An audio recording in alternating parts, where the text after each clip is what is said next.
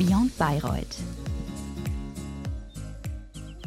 Hallo und herzlich willkommen zu einer weiteren Folge des Beyond Bayreuth Jura Karriere Podcasts. Unser heutiger Gast ist Dr. Kim Ellenrieder. Schön, dass du da bist und dir heute die Zeit nimmst. Kim, was machst du eigentlich beruflich? Ja, ich freue mich auch, dass ich da sein darf. Danke.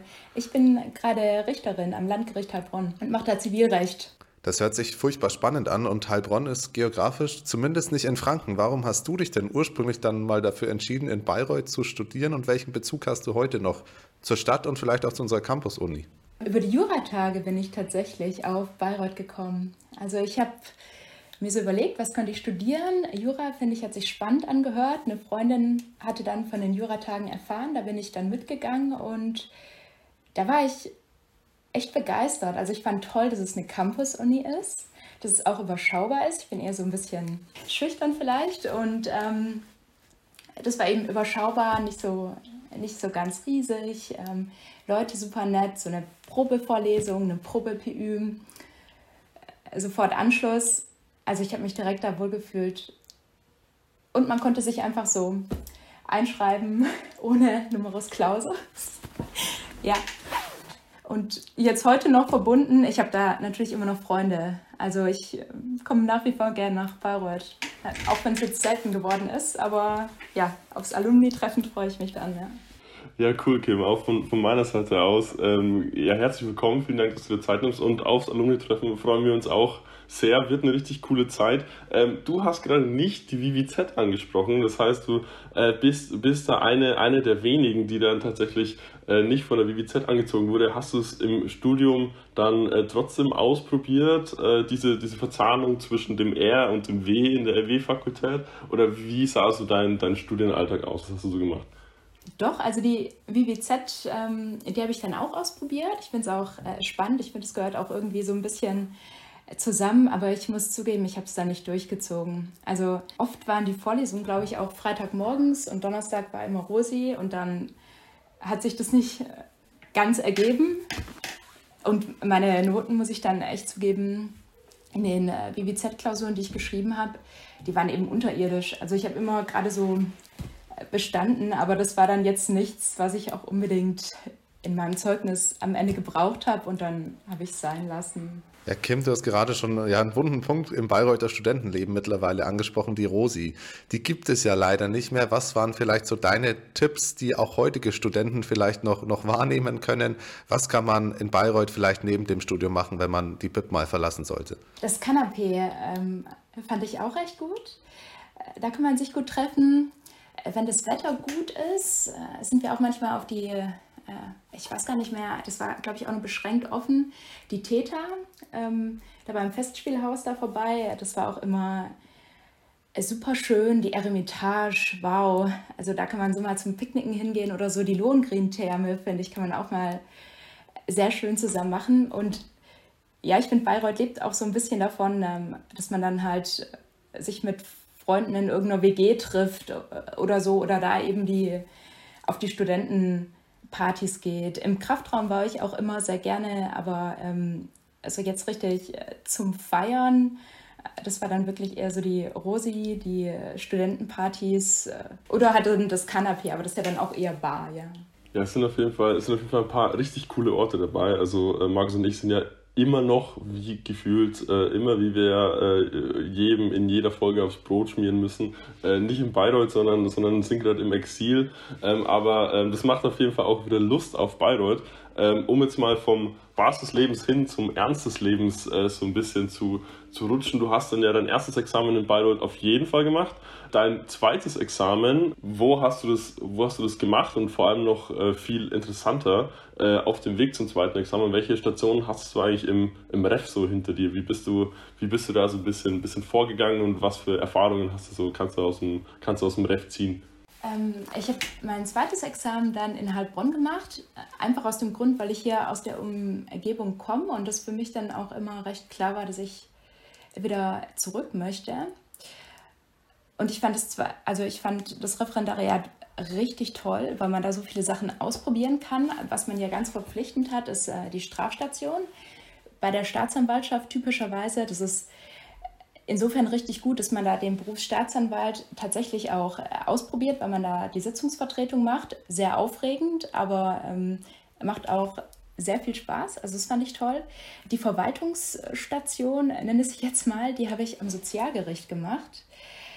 Kann man natürlich auch am Verwaltungsgericht machen oder am Landratsamt oder so typischerweise. Ich bin froh, dass ich es am Sozialgericht gemacht habe. Bei meinem Schwerpunkt war auch Sozialrecht dabei, was mich sehr interessiert hat. Und ähm, in der Praxis habe ich dann festgestellt, dass es auch echt äh, spannend ist, aber dass es auf keinen Fall was ist, das ich mir für immer vorstellen kann. Und die Zivilstation habe ich dann tatsächlich ähm, Amtsgericht gemacht und das fand ich toll. Also da Zivilrecht zu machen, da muss ich echt sagen, ähm, da wusste ich eigentlich ziemlich früh, das ist so vielfältig, das kann ich mir richtig gut vorstellen. Strafrecht fand ich, klar, das ist spannend, man telefoniert auch die ganze Zeit mit der Polizei, also das ist so richtig Action. Ähm, aber das konnte ich dann auch nicht äh, so ganz in der Freizeit, sage ich jetzt mal, vergessen, sondern das beschäftigt einen dann oder mich dann teilweise schon noch. Ähm, sind ja auch eher traurige Umstände und Zivilrecht, das ist tatsächlich dann auch so wie in der Uni gewesen. Also ich, äh, ich habe meine dicke Akte, ähm, schaue mir da an, wie ist der Sachverhalt und suche dann nach meinen Anspruchsgrundlagen und so, prüft es dann runter und das ja, macht, ähm, doch, das macht einfach Spaß. Und ähm, die Anwaltsstation, die fand ich, die fand ich auch echt, ähm, doch, die fand ich auch gut. Die habe ich auch eher im Bereich ähm, öffentliches Wirtschaftsrecht gemacht, Vergaberecht. Auch ein super spannendes Thema, aber da war ich eigentlich schon eher, dass ich nicht unbedingt Interessenvertretung machen möchte, sondern dass mir dieser neutrale Standpunkt äh, ganz gut gefällt. Also ja, und die, die Station, die man sich aussuchen kann, die Wahlstation, habe ich dann bei einem Lobbyverband gemacht, ähm, Windenergie in Berlin, weil mich eben auch Energierecht interessiert hat. Die hatten da gerade eine Stellenausschreibung. Ich dachte, ach, Berlin ist auch mal, mal was anderes. Genau, und dadurch hatte ich dann auch das Thema Energierecht so ein bisschen auf dem Schirm. Ähm, mein Chef damals an der Uni, wo ich wirklich seit dem zweiten Semester gearbeitet habe, ähm, der hat dann auch gerade Energierecht gemacht, Professor Lange. Und der hatte mir dann tatsächlich auch das Thema so vorgeschlagen, als ich gesagt habe, doch, Energierecht würde mich interessieren, Kartellrecht. Ähm, dann ist der da auch mit dem Thema gekommen, das ich dann auch direkt sehr, sehr spannend fand. Ja, so hat sich das alles ergeben. Also Referendariat, da kann man sich drauf freuen. Klar, das zweite Examen ist nicht so schön, aber in der Zwischenzeit kann man halt wirklich so viel ausprobieren und wird dafür noch bezahlt. Also das finde ich ist schon ähm, auch eine Besonderheit. Ja.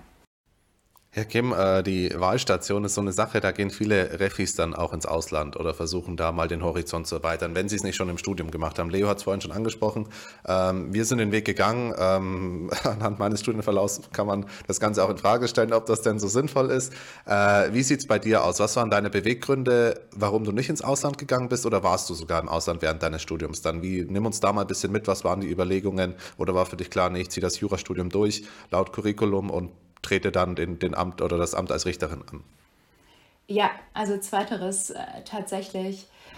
Während des Studiums ähm, war ich mir recht sicher, dass es mir jetzt wahrscheinlich fürs Studium direkt äh, nicht unbedingt was bringen würde, äh, wegzugehen. Also, dass ich da in der Zeit keine Klausuren schreiben kann, ähm, keinen Schwerpunkt machen kann, da kein Seminar oder so. Da dachte ich, nee, ich bleibe jetzt beim Studium und dann im Referendariat, da muss ich auch sagen, da wollte ich dann auch äh, das zweite Examen möglichst äh, äh, gut hinter mich bringen, weil ich ja dann schon auch gern Richter werden wollte. Da hat sich die Frage für mich dann auch gar nicht so gar nicht so gestellt. Also sehr sicher spannend gewesen. Ich denke persönlich, das seht ihr ja auch beide an euch, dass, dass einem das total weiterbringt, auch in einer fremden Sprache sich zurechtzufinden, äh, in einem anderen Land, mit anderen Leuten. Klar, also das habe ich tatsächlich verpasst, ja. Ich glaube, äh, dass es jetzt auch nicht so krass viel verändert. Also vor allem, wenn du halt sagst, so, hey, dir hat es so gut gefallen am Gericht im Referendariat, dann äh, ist auch Heilbronn äh, nicht mehr, nicht mehr äh, Oberfranken wie Bayreuth und auch in dem Sinne Ausland, von dem her hast du auch Stimmt. auf jeden Fall. ja. Hast in, in, in, Oberfranken deine Auslandserfahrung gemacht. Nee, aber nochmal, um äh, einen Schritt wieder zurückzuspringen. Äh, du hast schon angesprochen, dass ähm, du durch Professor Lange zu deiner Promotion gekommen bist, dass sich das auch super gut angeboten hat, weil du da eh schon Interesse dafür hattest und ähm, es einfach super gepasst hat. Aber ähm, um da vielleicht nochmal so ein bisschen tiefer reinzugehen, woher kam eigentlich dein Interesse fürs öffentliche Wirtschaftsrecht und dann vor allem fürs Energierecht? Wie bist du darauf gekommen? Weil es ist jetzt auch nicht der alltäglichste äh, äh, ähm, äh, ähm, Bereich, mit dem man seit dem ersten Semester konfrontiert wird. Da lernt man ja eher, wie man, wie man anfechtet oder wie jetzt das Kaufvertragsrecht ist oder wie du schon sagst, das, das Strafrecht ist einerseits super spannend, ist, andererseits auch äh, einfach ein bisschen die Abgründe der, der Gesellschaft mitbringt und deswegen eher polarisiert, um es jetzt mal so zu sagen. Wie bist du zum Energierecht gekommen und was waren dann auch deine Gründe, deine persönlichen Gründe zu sagen, so hey, ich mache jetzt eine, eine, eine Promotion darüber ähm, und möchte da jetzt auch noch so viel Zeit rein investieren und, und, und äh, den Berufseinstieg dann in, in der Justiz ein bisschen, bisschen aufschieben. Ähm, ich fand Europarecht äh, wirklich äh, spannend bei Professor Gundel. Ich finde, er hat das mit sehr viel Begeisterung auch damals rübergebracht und ähm, ja, dann hat mich dieser Bereich Wirtschaftsrecht, ich weiß, ich habe die WWZ abgebrochen, aber dieser Bereich Wirtschaftsrecht hat mich eben trotzdem echt interessiert. Auch ähm, wie ist das verzahnt, Recht, Politik, Regulierungsrecht fand ich halt toll. Also wie kann man so eine Wirtschaft auch ähm, steuern? Und Energierecht hatten wir dann tatsächlich auch bei Professor Gundel und teilweise auch bei Professor Germelmann. Und es war auch eine kleine Gruppe. Da haben wir viel diskutiert, konnten viel nachfragen. Ähm, und der Professor Gundel, der ist ja auch, äh, der kann ja auch super Französisch und alles, ja. Also der konnte dann genauso wie Professor Germelmann da auch immer die ganzen anderen Interessen noch äh, richtig schön darstellen. Und deswegen wusste ich dann eigentlich auch, dass ich mir den Bereich Energierecht jetzt gerne mal anschauen möchte. Und bei dem Lobbyverband, da dachte ich, okay, das wäre dann auch so in diesem Bereich Politik. Äh, in dem man dann gleichzeitig so reinschauen kann. Ich glaube, jetzt so im Nachhinein hätte mich wahrscheinlich doch die Bundesnetzagentur oder das Bundeskartellamt tatsächlich auch mal sehr interessiert als ähm, Bundesoberbehörden. Aber ja, alles kann man sich dann wahrscheinlich auch nicht anschauen. Ähm, und das habe ich dann eben auch in der Dissertation so mitbekommen. Also ich bin so ein bisschen zufällig zu dem Thema gekommen. Ich wusste einfach, dass ich gerne promovieren möchte. Das war jetzt gar nicht im Hinblick auf, ähm, auf einen späteren Beruf, sondern es war einfach was, ja, also ich saß tatsächlich schon immer einfach äh, gerne in der Bibliothek und habe was äh, recherchiert und nachgelesen und ähm, dann die Arbeit am Lehrstuhl, da hat man dazu eben mal richtig Zeit, sich so intensiv mit einem Thema auseinanderzusetzen. Also das war jetzt nicht, ähm, weil ich wusste, ich will dann in dem Bereich arbeiten, sondern das war tatsächlich eher sowas, äh, Persönliches, was ich einfach mal gerne machen wollte. Auch das mit dem Unterrichten, dass man auch mal vor einer Gruppe stehen ähm, und was erklären und erzählen kann und dadurch auch noch mal viel tiefer in die Themen reinkommt. Also das hat mir auch wahnsinnig viel gebracht. So ist es tatsächlich eher gekommen. Also die, dieses Interesse dafür wurde, glaube ich, vor allem vom Professor Gundel und Professor Gemmelmann in der Vorlesung geweckt. Ähm, Regulierungsrecht fand ich toll. Kartellrecht hat äh, eben mein Chef Professor Lange auch gemacht. Das fand ich dann auch immer richtig spannend. Das habe ich am Lehrstuhl, in der Lehrstuhlarbeit schon mitbekommen und deswegen ähm, hat sich der Schwerpunkt dann so für mich ergeben. Ja, Kim, das war jetzt aus äh, rückblickender Perspektive auch die richtige Entscheidung. Wieso hast du dich dann letztlich für den Staatsdienst entschieden? Du hast vorhin schon gesagt, Mensch, eine Bundesbehörde wäre auch ganz interessant gewesen. Dir hat Spaß gemacht, auch dein Wissen weiterzutragen. Warum bist du nicht sogar vielleicht auch in der Wissenschaft geblieben? Was waren da die Beweggründe oder was hat dich dann letztlich ja, dazu gestimmt, dass du gesagt hast, Mensch, ich werde in den Staatsdienst eintreten? Tatsächlich habe ich schon im ja, zweiten oder dritten Semester ähm, ein Praktikum am Gericht gemacht, äh, tatsächlich auch in Heilbronn und fand es toll. Also ich äh, war da von Anfang an äh, also ein bisschen verliebt in den Beruf. Einfach ich kann mir stand jetzt nicht vorstellen, dass mir das jemals langweilig wird. Das sind einfach so viele unterschiedliche Lebenssachverhalte. Alles ist anders. Jeder bringt eine andere Geschichte mit. Also ohne von meinem Schreibtisch aufzustehen, kriege ich quasi ganz viel Input und äh, ganz viel Welt auf einmal. Ich muss mich die ganze Zeit fortbilden in unterschiedlichen Gebieten. Ich habe in der Justiz ja auch immer die Möglichkeit zu wechseln. Also ich kann auch jederzeit mal irgendwie ins Ministerium, wenn ich das wollte, oder zwischen Zivilrecht und Strafrecht dann auch nochmal äh, wechseln. Kann natürlich auch sein, man muss das und möchte das vielleicht gar nicht, aber ähm, auch was die Lehre angeht, ich meine, die sind ja über jeden froh, der sich dann später mal in der Lehre da engagiert, in der Referendariatsausbildung oder beim Klausuren korrigieren. Also da gibt es tausend Möglichkeiten. Es werden da auch so viele Fortbildungen angeboten.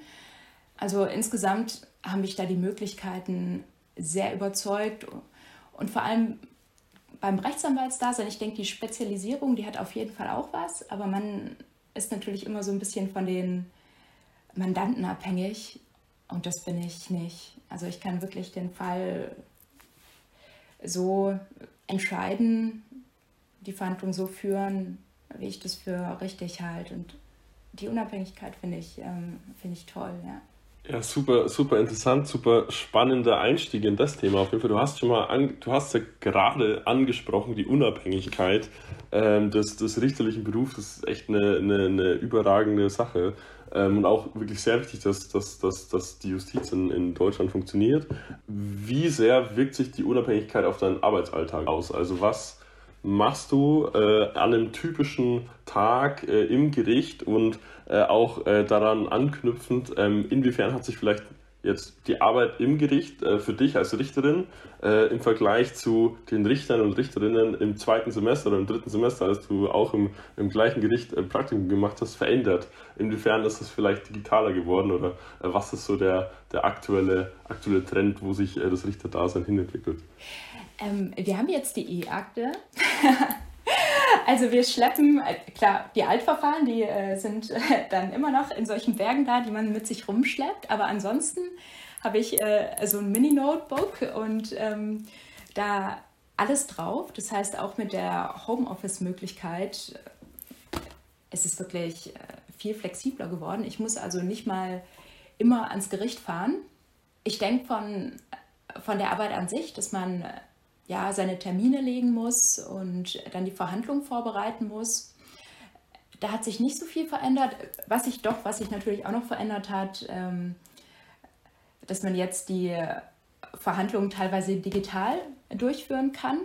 Also gerade in so, in diesen fürchterlichen äh, Dieselfällen, wo dann die Anwälte irgendwo in Berlin und schieß mich tot sitzen, die schalten sich dann eben dazu. Also die kommen dann nicht mehr nach Heilbronn bei so Verhandlungen mit ähm, Zeugen und mit Sachverständigen, da bietet sich das, finde ich, immer noch nicht so an, äh, dass man das digital macht, sondern auch die Zeugen, die habe ich, äh, die habe ich gern live vor mir. Und auch wenn es darauf ankommt, was die Parteien jetzt tatsächlich sagen, äh, finde ich es immer noch angenehmer. Ich habe die da sitzen, als wenn die am Bildschirm sind, dann kriege ich doch noch mehr mit. Aber jetzt wirklich so Standard Dieselsachen, wo dann wirklich nur die Anträge gestellt werden, da hat sich das natürlich äh, verändert. Die werden jetzt dazu geschaltet. Ja, insofern hat sich das verändert. Genau, die Datenbanken sind natürlich inzwischen auch ähm, gigantisch. Ich, äh, wir haben wirklich einen umfangreichen Juris-Zugang und äh, Back-Online-Zugang. Ich weiß gar nicht, ob das dann damals auch schon so war. Das muss 2011 gewesen sein. Bestimmt nicht. Also da hat sich auch viel viel getan. Dafür haben wir jetzt natürlich nicht mehr so viele ähm, Präsenzkommentare dastehen, aber das ist äh, ja auch klar. Ja, und ich denke auch beim Tatbestand schreiben, da kann ich ja viel jetzt dann auch aus dem Schriftsetzen einfach mal kopieren, also diktieren von den jüngeren Richtern, ähm, also seine Urteile diktieren, das tut niemand mehr. Das könnten die Geschäftsstellen auch gar nicht, gar nicht leisten, da das noch alles abzutippen. Also die ähm, schreiben wir dann inzwischen selbst. Ja. Mhm. Herr Kim, der Beruf des Richters ist noch stark mit dem Abschluss eines Jurastudiums verbunden. Also wenn man, glaube ich, jetzt einem juristischen Laien sagt, dass man Jura studiert, dann denkt man ja, Mensch, der wird bestimmt mal Richter. Wie wird man aber eigentlich dann Richterin? Wie läuft vielleicht auch der Onboarding-Prozess ab und äh, was ist dann quasi nach dem zweiten Examen noch zu tun, um letztlich auch wirklich ja Richterin zu sein? Es ist schon auch äh, notenabhängig. Ich glaube, in Baden-Württemberg ist es jetzt so, dass zweimal acht Punkte ausreichen weiß jetzt gar nicht, wie es im Moment in Bayern ist. Also es kommt schon aufs, aufs Staatsexamen so ein bisschen drauf an, was man ähm, für eine Note hat, aber es ist jetzt auch gar nicht mehr so, dass man da jetzt ähm, zweimal neun Punkte oder äh, noch darüber bräuchte inzwischen. Genau, und ähm, wenn man jetzt Richter werden will, das Einstellungsgespräch war da, also ich musste da nicht wie nennt man das nochmal? Ähm, Assessment Center. Nee, es äh, war da wirklich, für die Verwaltung äh, braucht man das wohl, aber jetzt ähm, als äh, ähm, Bewerberin ähm, um eine Richterstelle habe ich da einfach ans Ministerium geschrieben, dass ich das gerne machen würde. Habe dann einen Termin bekommen, bin dahin und habe mich ähm, nett mit zwei Leuten unterhalten, die mir dann auch direkt gesagt haben, ja, passt und ähm, dann und dann ist der Einstieg. Also das war völlig, äh, völlig unspektakulär. Ja. Ähm, was, also das ist ja auch in unterschiedlichen ähm, Bundesländern unterschiedlich geregelt. In Bayern und Baden-Württemberg ähm, ist Justiz ja dann Strafrecht und Zivilrecht. Und ich hatte das Glück, dass ich bei der Staatsanwaltschaft anfangen durfte und dann jetzt eben erst Richterin geworden bin. Also ich bin immer noch Assessorin. Und bei der Staatsanwaltschaft ist der Einstieg eben viel sanfter. Da ist man ja leitungsgebunden. Man hat den Abteilungsleiter, der die Fälle zuteilt. Ähm, wenn man einen tollen Abteilungsleiter oder eine tolle Abteilungsleiterin hat wie ich, dann achtet die auch drauf, dass das Einsteigerfälle sind, dass man damit gut zurechtkommt. Am Anfang wird man abgezeichnet, das heißt, die Arbeit wird auch nochmal kontrolliert, bevor dann der Strafbefehl, die Anklage oder die Einstellung, was auch immer, rausgeht. Da hat man dann tatsächlich eine, eine Einarbeitung. Und bei der Staatsanwaltschaft muss man auch sagen, da ist man auch ein richtiges Team. Also da bespricht man Fälle auch zusammen und äh, diskutiert und hat so ein an und Zusammenhalt. Da hat man ja nicht diese Unabhängigkeit, so jeder muss alleine so sein Ding entscheiden. Das heißt, äh, zum Einstieg ist das wirklich sehr, sehr angenehm und ähm, am Gericht wird es jetzt jedenfalls bei uns auch besser. Äh, da gibt es jetzt äh, so ein Patenschaftsmodell, sage ich mal, dass ähm, ein älterer Assessor oder eben ein junger Richter auf Lebenszeit dann der Pate ist und man mit dem zum Beispiel am Anfang den Posteingang macht. Oder ähm, meine Vorsitzende zum Beispiel hat mir auch angeboten, meine Urteile gegenzulesen, vorher nochmal, bevor ich sie rausschicke. Das ist auch super.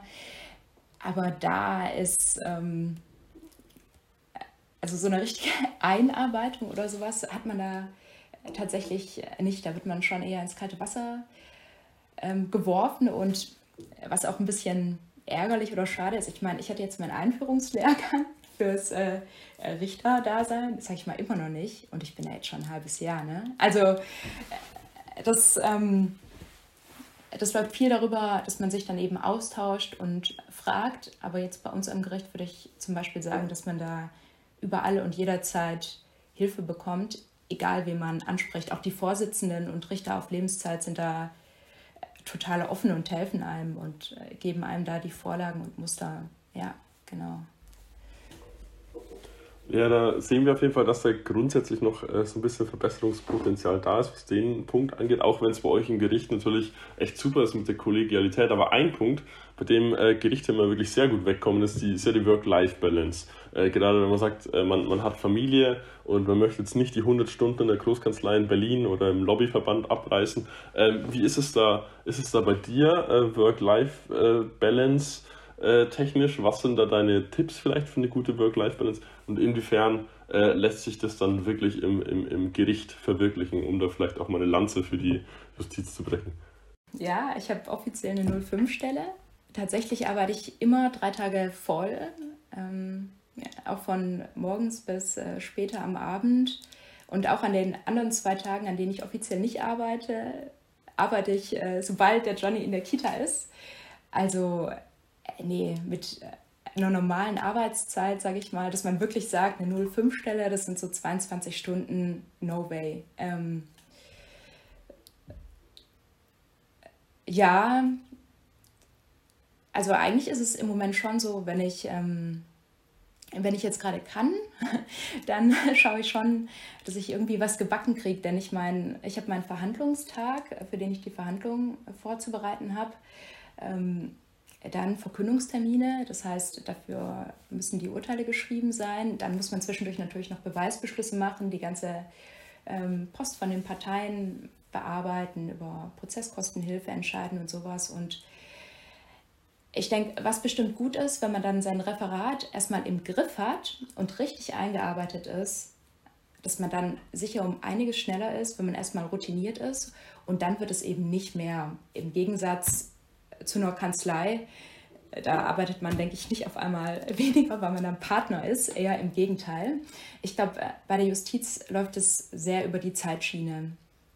Und dass man eben auch nicht springen muss, wenn ein Mandant was sagt. Ich meine, wenn ich jetzt merke, ich werde mit dem Urteil nicht fertig, das ist meistens so, dann verschiebe ich den Verkündungstermin nochmal. Ähm, und wenn jetzt der Johnny und ich krank sind und da irgendwie gar nichts mehr geht, dann verlege ich auch meinen Verhandlungstag und es kann deswegen jetzt, also es kann mir deswegen niemand Ärger machen. Insofern ist das ganz gut, aber es gerade in der Einstiegszeit ähm, arbeitet man da sehr, sehr viel. Also das ist nicht, ähm, nicht sehr entspannt. Aber äh, es macht Spaß und ich denke, ähm, über die Zeitschiene wird es auf jeden Fall weniger, als wenn man in einer Großkanzlei oder so arbeitet.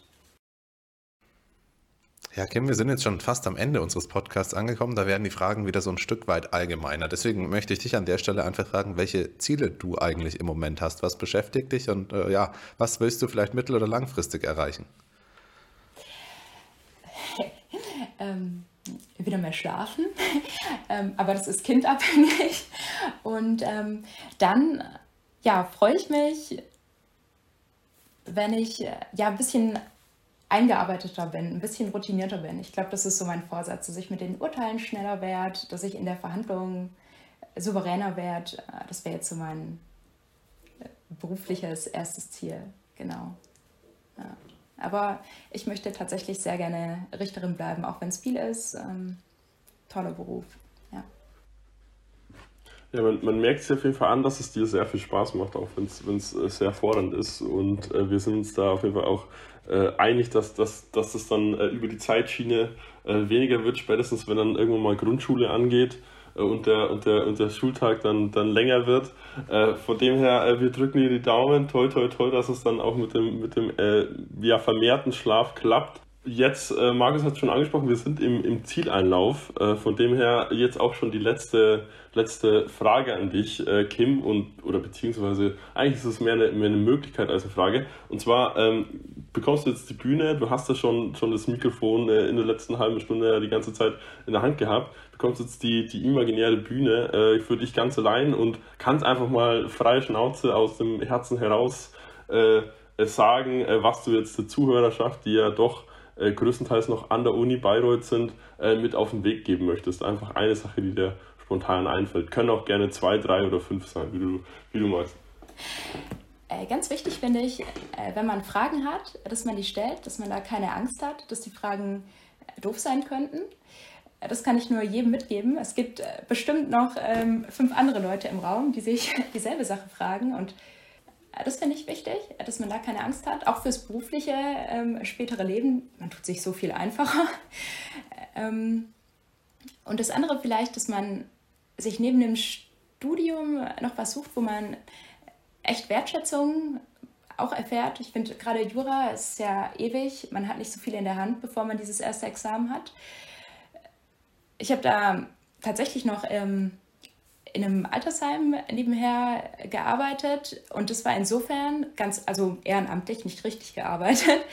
Das war insofern ganz toll, dass ich da einfach reingekommen bin, mich da zwei Stunden unterhalten habe und die aber mir einfach das Gefühl gegeben haben, es ist einfach toll, dass ich nur da bin und das ist wirklich schön, wenn man vorher eine schlechte Klausur zurückbekommen hat, dann einfach so zu erfahren, wow, es reicht mal, einfach nur hier zu sitzen und irgendwie ja, was zu spielen oder so. Also irgendeinen Ausgleich ähm, nebenher würde ich jedem noch empfehlen. Genau.